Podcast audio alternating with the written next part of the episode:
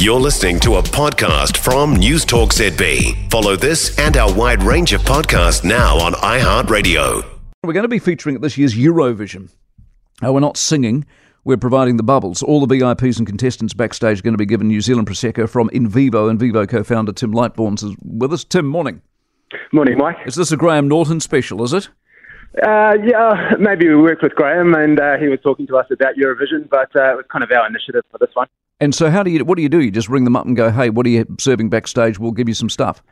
Yeah, look, um, it was a bit of a lockdown idea actually, and I managed to get hold of the organisers in Switzerland and, and, spoke to them, and no one actually asked them, so uh, they thought it was a great idea. What's an event like that do for you and your name and your brand?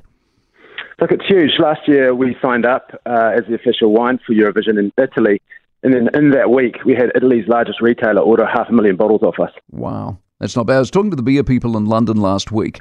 How difficult is it to crack a market the size of London or even bigger the size of Europe?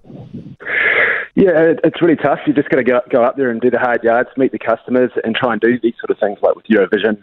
Uh, the retailers love it. Next year, BAFTAs, Grammys, Oscars. Yeah, why not? Why not? We'll get involved. Good on you. Tim Lightbourne out of uh, Invivo with us this morning. For more from News Talk ZB, listen live, on air, or online, and keep our shows with you wherever you go with our podcasts on iHeartRadio.